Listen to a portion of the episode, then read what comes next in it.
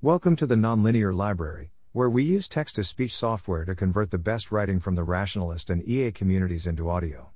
This is Flimsy Pet Theories, Enormous Initiatives, published by Ozzie Gooen on December 9, 2021, on the Effective Altruism Forum.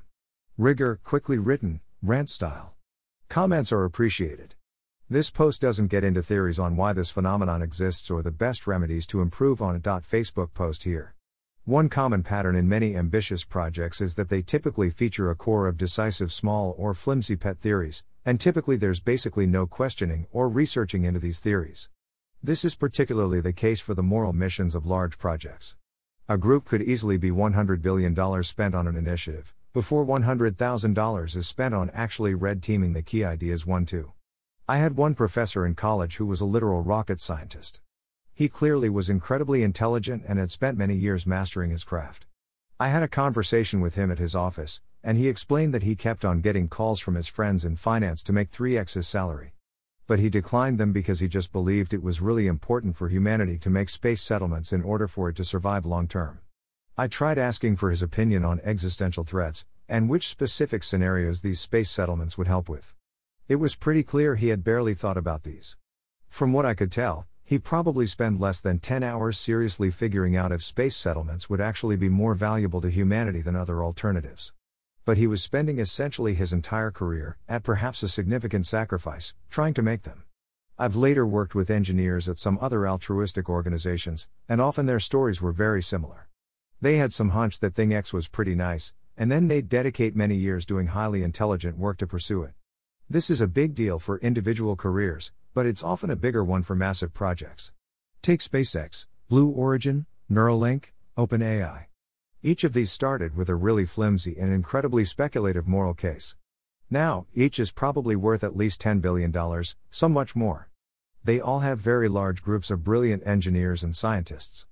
They all don't seem to have researchers really analyzing the missions to make sure they actually make sense.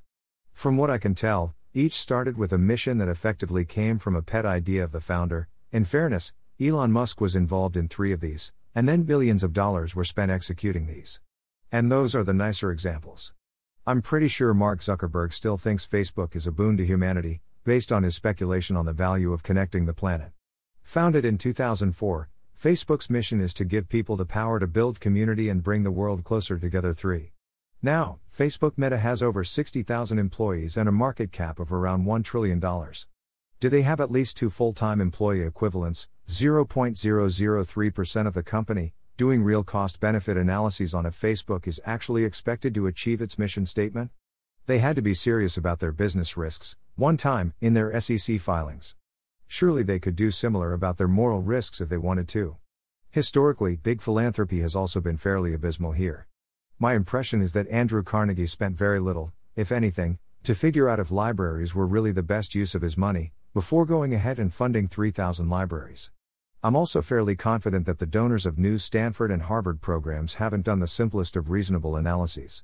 At the very least, they could pay a competent person $100,000 to do analysis, before spending $50 million in donations. But instead, they have some quick hunch that leadership in government at Harvard deserves $50 million, and they donate $50 million for. Politics is even bigger, and politics is, even worse. I rarely see political groups seriously red teaming their own policies, before they sign them into law, after which the impacts can last for hundreds of years. I'm not sure why society puts up with all of this. When someone in power basically says something like, I have this weird hunch that X is true, and therefore I'm dedicating major resources into it, but also, I haven't bothered to have anyone spend a small amount of time analyzing these points, and I'm never going to do so. It really should be taken with about the same seriousness of. I'm dedicating major resources into X because of the flying spaghetti monster. But as of now, this is perfectly normal. I have thoughts on why this is, and I'm curious to get others, and of course, I'm interested in the best ways of fixing it, but that's probably enough for one post. Clarifications, responses. Jason Crawford wrote I worry that this approach would kill the spark of vision drive that makes great things happen.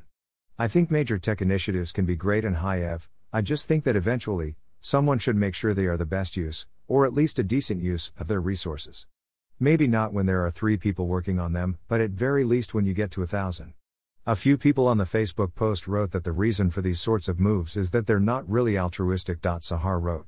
I'm not sure most people who donate to Harvard do it because they think it's the most effective. I'd imagine they do it for the prestige and social acclaim and positioning before anything else. Eric wrote, I think the most obvious explanation is that people are doing the things they want like to do, and then their brain's PR department puts a shiny altruistic motive sheen on it. Presumably, your physics professor just really enjoyed doing physics and wasn't interested in doing finance, and then told himself an easily believable story about why he chose physics. Society puts up with it because we let people do what they want with their time effort as long as it's not harmful, and we discount people's self proclaimed altruistic motives anyway. Even if people do things for obviously irrational reasons or reasons that everyone else disagrees with, as long as it seems net positive, people are fine with it. For example, the Baha'i Gardens in Haifa, Israel, or the Shen Yun performances by Falun Gong. I largely agree that these are reasonable explanations. But to be clear, I think these sorts of explanations shouldn't act as reasons for this phenomenon to be socially acceptable. If we find patterns of people lying or deluding themselves for interesting reasons, we should still try to correct them. 1. To be clear, there's often red teaming of the technical challenges, but not the moral questions.